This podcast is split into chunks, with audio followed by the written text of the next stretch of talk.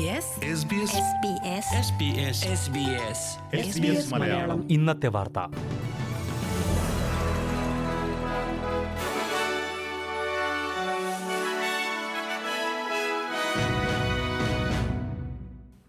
നമസ്കാരം.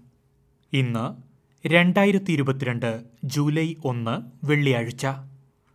S B S Malayalam ഇന്നത്തെ വാർത്ത. വായിക്കുന്നത് ജോജോ ജോസഫ്. സിഡ്നി അടക്കമുള്ള ന്യൂ സൗത്ത് വെയിൽസിന്റെ വിവിധയിടങ്ങളിൽ വെള്ളപ്പൊക്ക മുന്നറിയിപ്പ്. വരും ദിവസങ്ങളിൽ സംസ്ഥാനത്തിന്റെ വിവിധയിടങ്ങളിലുണ്ടാകുന്ന കനത്ത മഴ വെള്ളപ്പൊക്കത്തിനിടയാക്കുമെന്ന് കാലാവസ്ഥാ കേന്ദ്രം മുന്നറിയിപ്പ് നൽകി.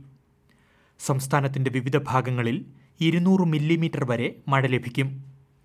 ന്യൂ സൗത്ത് വെയിൽസ് തീരത്ത് രൂപം കൊണ്ടിരിക്കുന്ന ന്യൂനമർദ്ദ പാത്തിയാണ് മഴ ശക്തമാകുവാൻ കാരണം.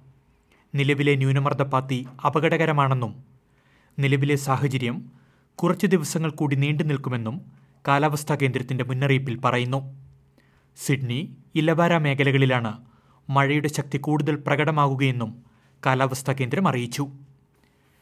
കോവിഡ് മഹാമാരിയുമായി ബന്ധപ്പെട്ട ധനസഹായങ്ങൾ ഫെഡറൽ സർക്കാർ അവസാനിപ്പിച്ചു. പാൻഡമിക് ലീവ് പേയ്മെന്റുകൾ ഇനി മുതൽ ലഭ്യമാകില്ല. അടിയന്തര സാഹചര്യത്തിൽ ആരംഭിച്ച ധനസഹായം തുടരാനുള്ള സാമ്പത്തിക ശേഷി ഫെഡറൽ സർക്കാരിനില്ലെന്ന് ഫെഡറൽ ആരോഗ്യമന്ത്രി മാർക്ക് ബട്ട്ലർ പറഞ്ഞു.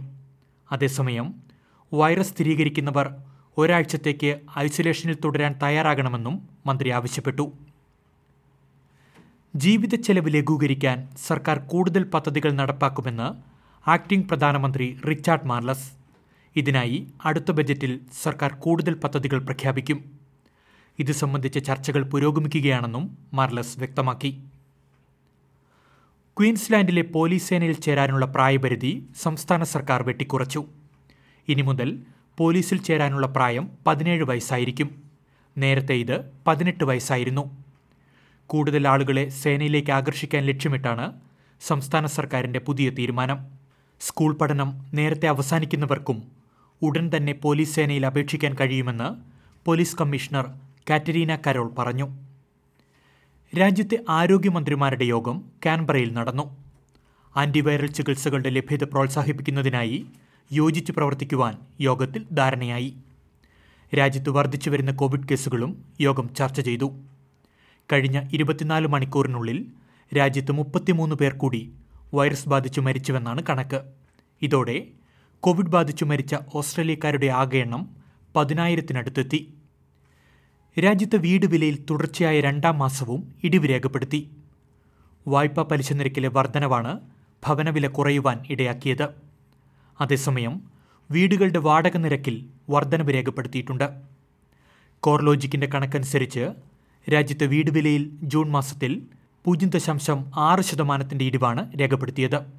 സിഡ്നിയിൽ ഒന്ന് ദശാംശം ആറ് ശതമാനത്തിന്റെയും മെൽബണിൽ ഒന്ന് ദശാംശം ഒരു ശതമാനത്തിന്റെയും കുറവ് രേഖപ്പെടുത്തി. അതേസമയം ചില തലസ്ഥാന നഗരങ്ങളിൽ വീട് വിലയിൽ വർധനവ് രേഖപ്പെടുത്തിയിട്ടുണ്ട്. അഡ്ലൈഡ് ഡാർവിൻ പെർത്ത് കാൻബറ എന്നീ നഗരങ്ങളിലാണ് ജൂൺ മാസത്തിൽ വർധനവുണ്ടായത്. രാജ്യത്ത് വീട് വില വരും മാസങ്ങളിൽ ഇനിയും കുറയുമെന്നാണ് വിലയിരുത്തൽ. ഇനി പ്രധാന നഗരങ്ങളിലെ നാളത്തെ കാലാവസ്ഥ കൂടി നോക്കാം. സിഡ്നിയിൽ മഴ പ്രതീക്ഷിക്കുന്ന കൂടിയ താപനില പതിനാറ് ഡിഗ്രി സെൽഷ്യസ്. മെൽബണിൽ ഒറ്റപ്പെട്ട മഴ പതിമൂന്ന് ഡിഗ്രി. ബ്രിസ്ബെയിനിൽ മഴ പതിനെട്ട് ഡിഗ്രി സെൽഷ്യസ്. പെർത്തിൽ തെളിഞ്ഞ കാലാവസ്ഥ പ്രതീക്ഷിക്കുന്ന കൂടിയ താപനില പത്തൊൻപത് ഡിഗ്രി സെൽഷ്യസ്.